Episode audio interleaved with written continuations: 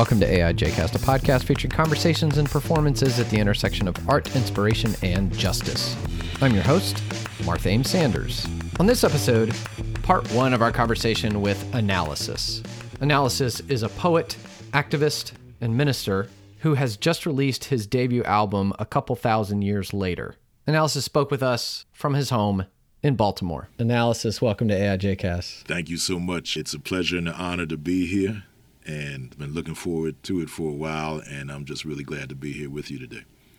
I'm looking forward to digging into so much with you. There's so much to touch on, and I would love to start, if it's okay with you, talking about your background in civil rights work and justice work in anti-racism, anti-apartheid activism because that's a thread all of these threads are tied together of course. There's no way to pull them out separate, but that's one that just seems to be so consistently there in the work that you do. So I'd love to hear about that background.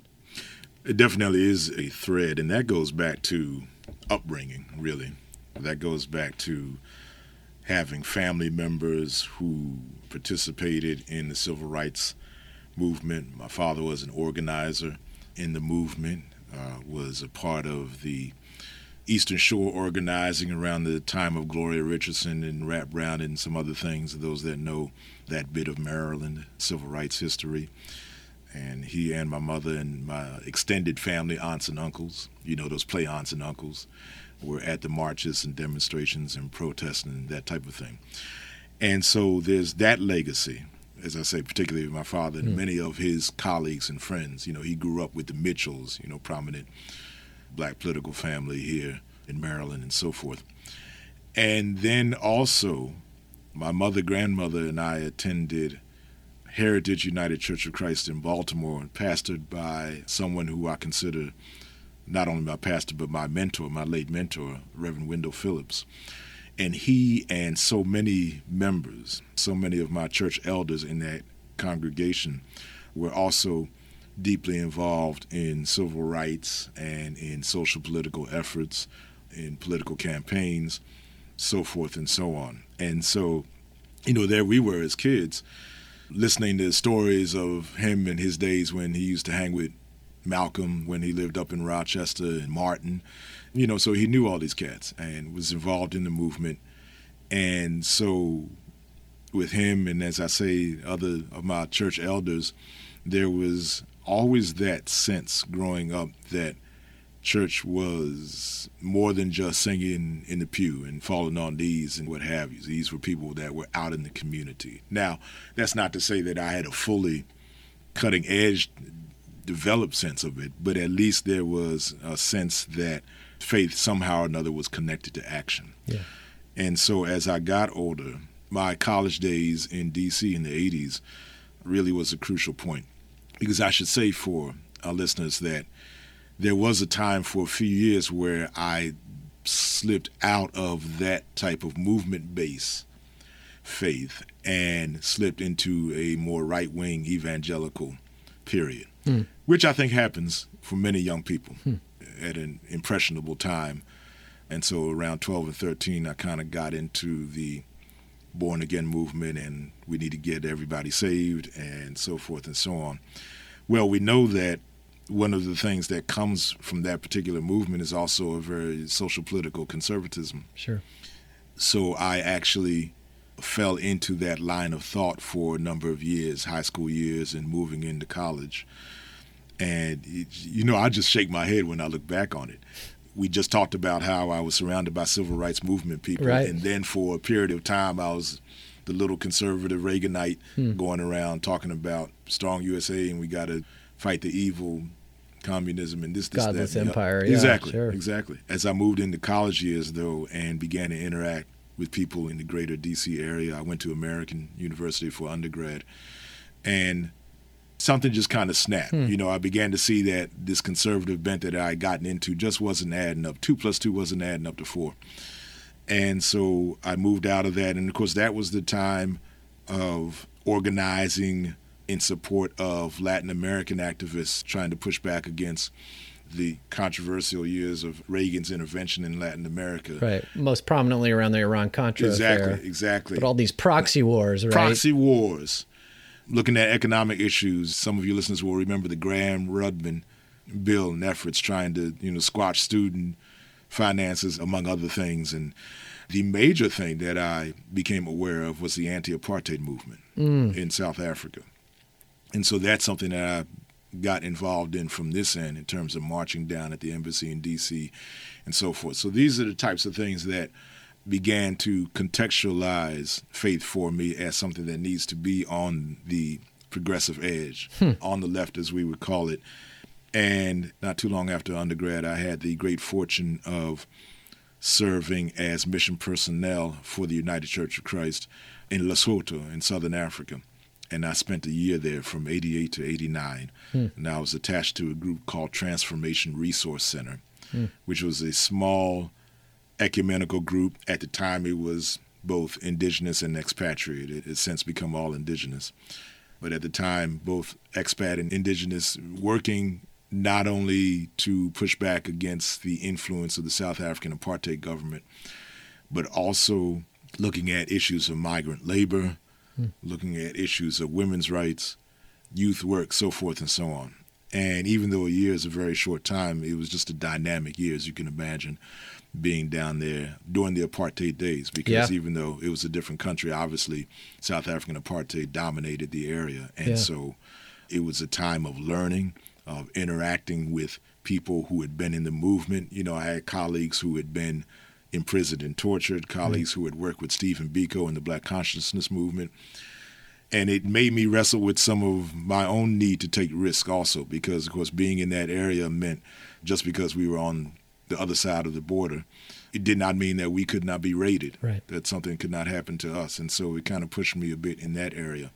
And that was really transformative also. And so after that, you know, just to make long story short, there was always a sense of international anti-racism efforts and justice efforts needing to be prominent. Mm-hmm. And so, even as I worked as an educator with high school students during the 90s, that is something that I would try to impart to them in some way, shape, or form.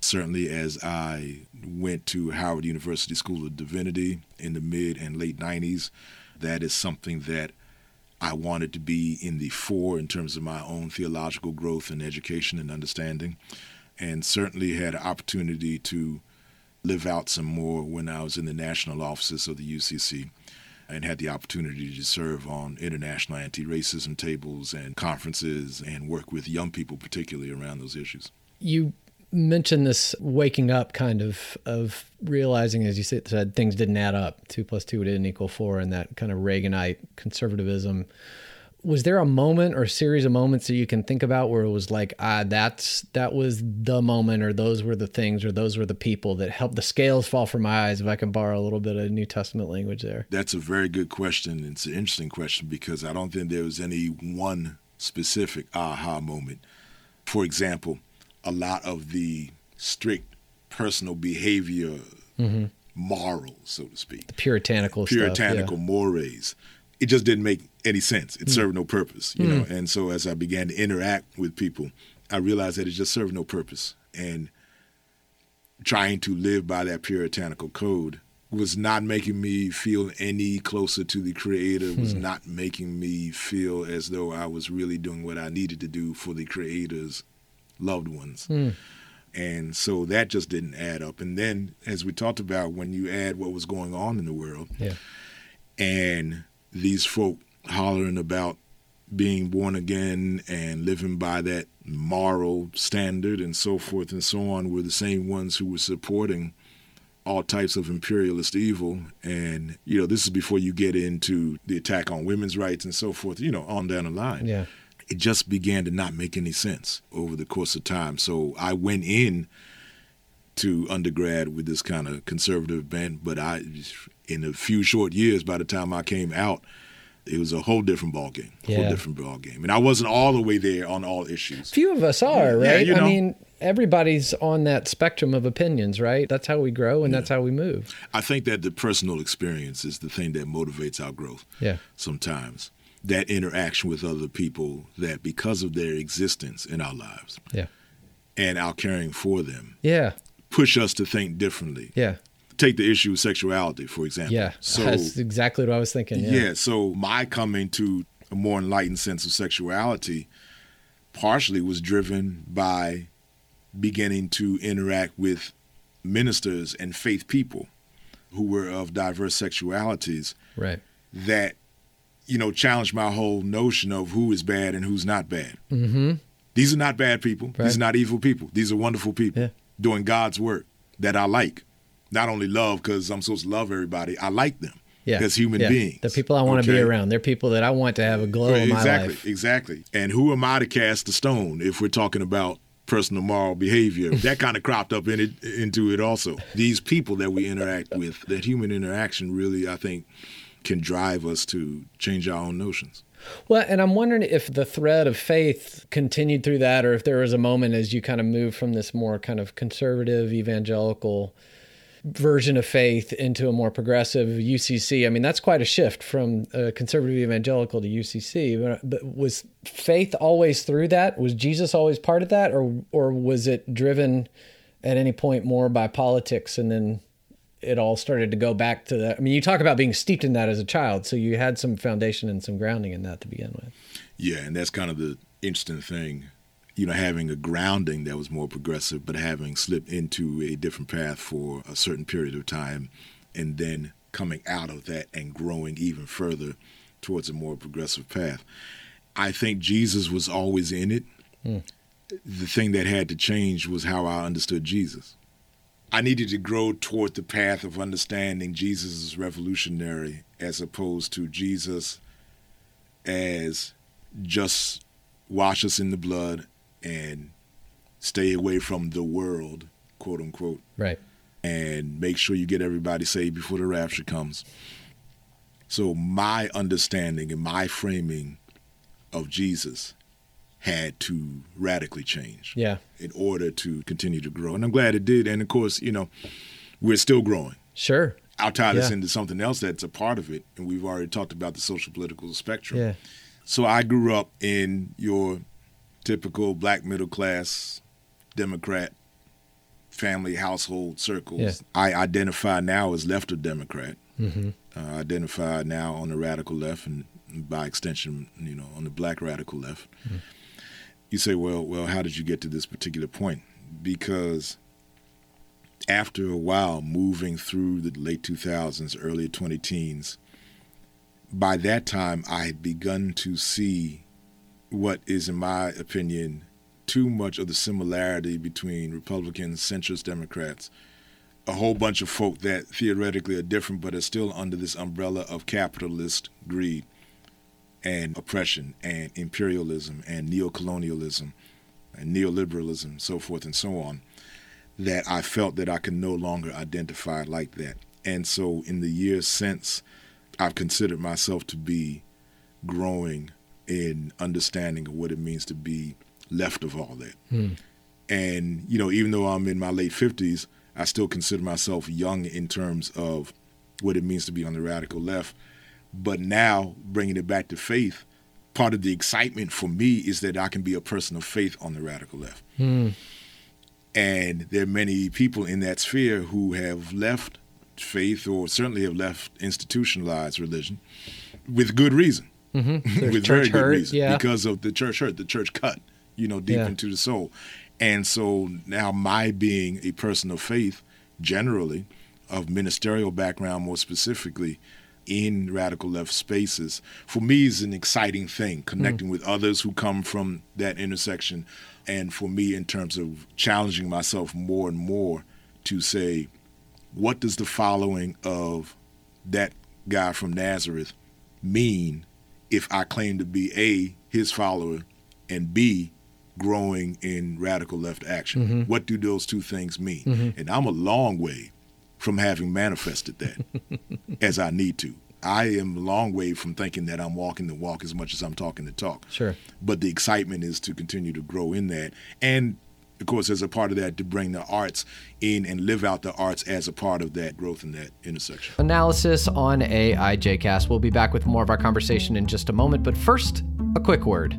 As always, I encourage you to visit the AIJcast website, aijcast.com, which is where you'll find links to our artists, their news, information, and products. Among the things you'll find there, of course, are links to Analysis' debut album, A Couple Thousand Years Later, now available on Bandcamp. And there is so much, much more. Just go to our website, aijcast.com.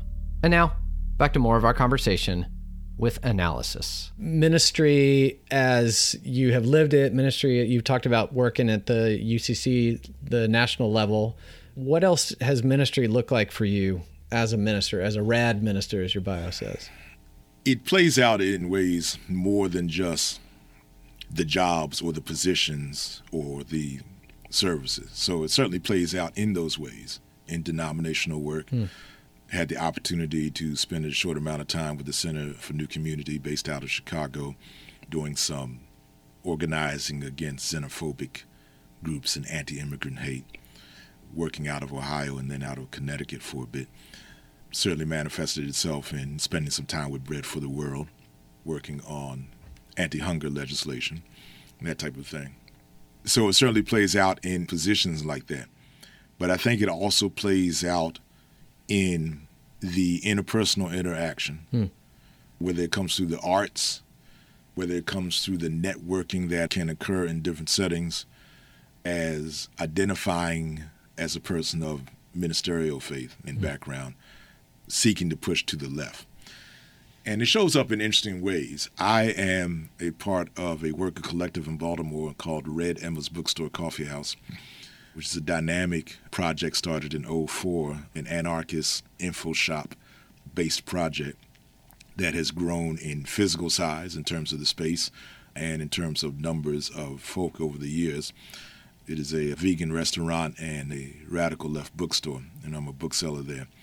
But one of the really cool things for me personally has been to watch who comes into that space and the networking that can happen in terms of people of a progressive mindset and a radical mindset.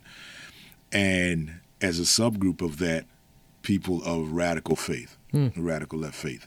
So for me, it's been an opportunity to network with other ministers, other faith leaders who have a similar view. Uh, we're talking about interfaith networking. We're talking about radical left rabbis, people of Islamic faith, and so forth and so on, discussing what it means to be people of faith, trying to work with congregations and movements and organizations and individual efforts and collective efforts to be a person of radical faith. So, say all that to say that the positions, the official positions that I've held, have been outlets hmm. for what you're talking about, but also the unofficial dialogue and talking and networking, and certainly the arts mm-hmm. and growing into this performing arts life that I've fallen into in middle age years and trying to make that a part of everything that we're talking about. Yeah.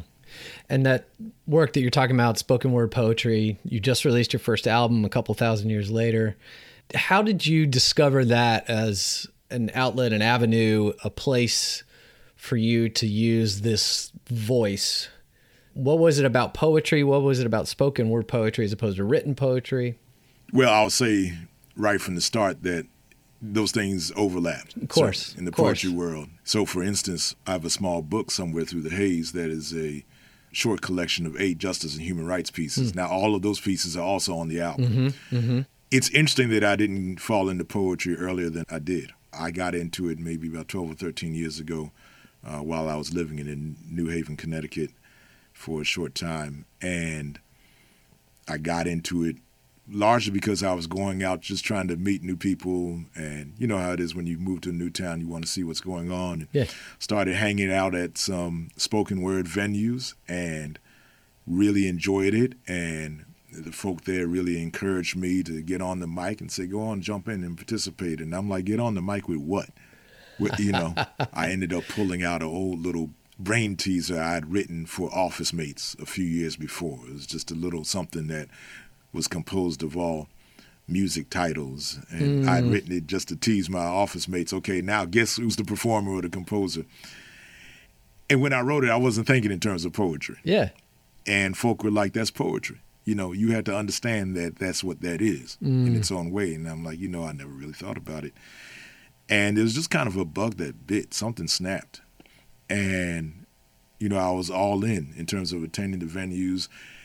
I didn't have my own poems or my own volume of work to tap into to get on the mic with yet. So I started to write some things, but in the meantime, I also said, well, let me take some of the old masters, you know, the Langston Hughes and Dunbar and so forth, and read them and see if I can take their works and give my voice to them hmm. to begin to get comfortable on the mic. And that was a very good discipline. It's a discipline I still recommend to people as they're getting used to really getting on the mic. Right. You may not have your own stuff yet. Take somebody else's work. OPP, as we use the double entendre in the poetry community, but in our terms, other people's poetry, and get used to it. So I started to do that. But again, it's interesting that I didn't fall into it early because I've always been a words person. Mm. And coming out of a ministerial background, chock full of public speaking in terms of homiletics and keynotes and other things like that. So I've enjoyed language enough to the point where it's interesting that I, I did not fall into it earlier. Mm. And it was spoken word stylistically that really brought me into yeah. the poetry world. Yeah. And getting into the energy and the fun and the dynamism of spoken word allowed me to revisit things on the page, hmm. maybe that I had not dealt with since high school, and of course, had, had long since was like, well, that's in the past, you know. Yeah. I can remember watching a summer production of Shakespeare's Winter's Tale up in Connecticut after I'd already gotten into the spoken word scene, and it struck me how much more I enjoyed it mm. compared to previous years, compared to decades ago, just yeah. being forced to read it in high school not that I didn't enjoy Shakespeare in high school, but there was a new vibrancy because now I was more familiar from a personal level of what it was to be on stage or be on mic. So I'm hearing the rhymes, I'm yeah. hearing the soliloquies, I'm hearing the way the language was written a lot better. I remember when I went to seminary and was going into ministry, somebody said, and I, and I, and this still holds true, that once you preach, you'll never sit in the pew the same way again. Mm, exactly. Because when you listen to a sermon, it's hard to get lost in it once you've been a preacher. You will often sit there and think, that's really good. I would love to use that. or I wouldn't have done it that way. Or, oh, they're missing opportunity, exactly. right? That critical, exactly. that, and you hate it, but that's really true. It's so true. there's something about getting into the craft, like you said, like once you became immersed in this world of poetry and public poetry, to appreciate the craft that goes into it, even from something as old as Shakespeare. Yeah, there's something about being in the community in a sense. Very much so. Very much so. Uh, ditto on your experience. You always listen to a sermon thinking, okay, good. So what I'm gonna do when I go there with it. but the poetry community also. A lot of what we're talking about is about community. Right. The poetry community has just been so wonderful to me mm. in terms of listening to my art and receiving my art and being challenged by my art and showing me things mm. and teaching me and really being in so many ways a family beyond just the stage beyond just the hmm. mic and so that's one of the things that really has kept me energized uh, on the spoken word scene well and we're in such an interesting time where we're post-ish COVID, but not really, and you know, not really sure what the future holds. But COVID really kind of, as somebody said, it was like a UV light, shining a UV light on so many things in society that were already there. We just were ignoring it, right? And one of the places that, that it happened was in churches, and how we have now hit the point, apparently, that less than 50% of Americans identify themselves as part of any congregation of any religion. It's the first time in our history that that's happened as we're kind of renegotiating these things about what churches, what communities of faith look like, all that kind of stuff, I, and you talk about the poetry community, the first thing I think of is, God, that would be nice if church was like that. Yeah. And I would love to hear you kind of riff on that, see if there are things that you feel like the poetry community gave you that the church could learn from, that the church missed the boat on, that the poetry community does better than, et cetera. I would just love, you know, wherever that takes you. I spend more time in poetry venues than I do churches these wow. days, and it's probably been the case for some years. Uh, you will hear many a person in spoken word poetry scene say that that is their church. Mm-hmm. That is the place where they can come and release and be vulnerable and share and emote and receive support mm. and identify with others. And I'm not saying every last venue on the earth is as open as others or supportive as others. Sure. But generally speaking, there's so many people who really draw their energy and their community from the spoken word scene. and you raise the current demographics mm-hmm. of our churches right now. And we've known for a few decades where mainstream Protestantism, in particular, has been going in terms of membership yeah. and churches aging themselves out. Mm-hmm. And there are things that churches have to do if they're not going to die out. First, you have to get really serious about moving towards a radical understanding of justice action. Okay, because young people, whether that means a generation after me or two generations after me, will say either one.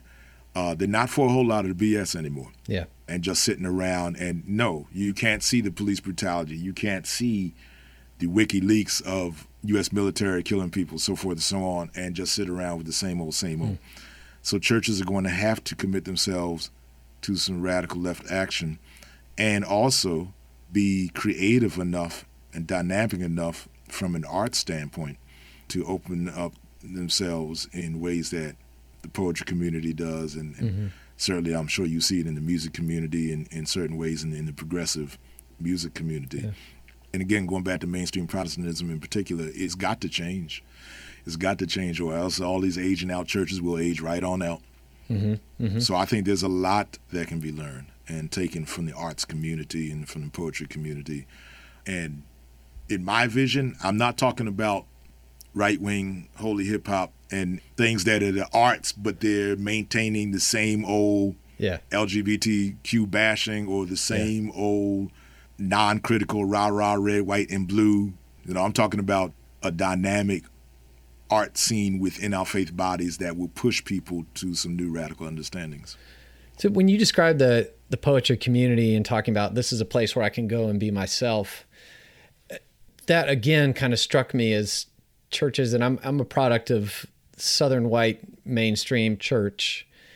And there's a niceness, there's a veneer of niceness, and there's a veneer of I've got my stuff togetherness. And so churches aren't really places where you can bring your realness. It has been my experience, at least in that cultural milieu. And so again, it's like this place of wow, it'd be great if churches could do that. Also, and to be clear, I'm not mourning the loss of communities where that's not happening.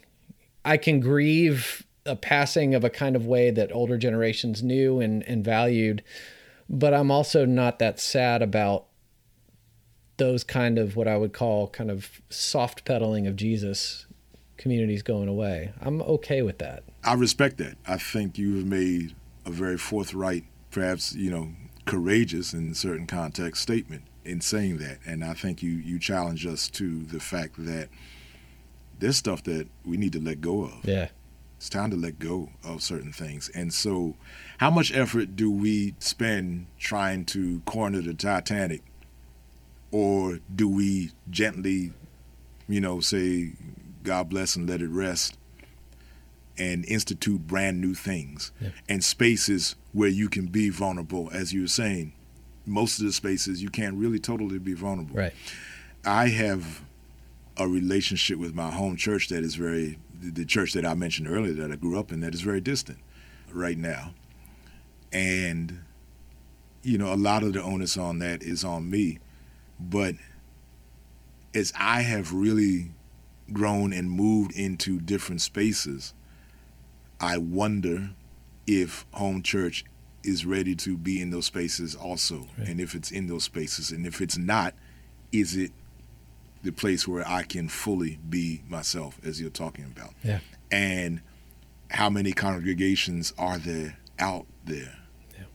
Where we can fully be ourselves? And it's a challenge that goes right to the heart of what you're saying. Mm-hmm. It's so difficult sometimes for people who are really exploring a radical understanding of community and what it means to be in relationship with God's creations you would think there would be more faith bodies where that could be lived out fully hmm. and where you could be your wild and crazy and radical self fully, but they are few and far between. And when people come in town, they ask me, Ken, we're new to Baltimore, where should we go? Or we're new to Maryland. And in the right world, I'd rip off 10 and 15 off the top of my head without thinking.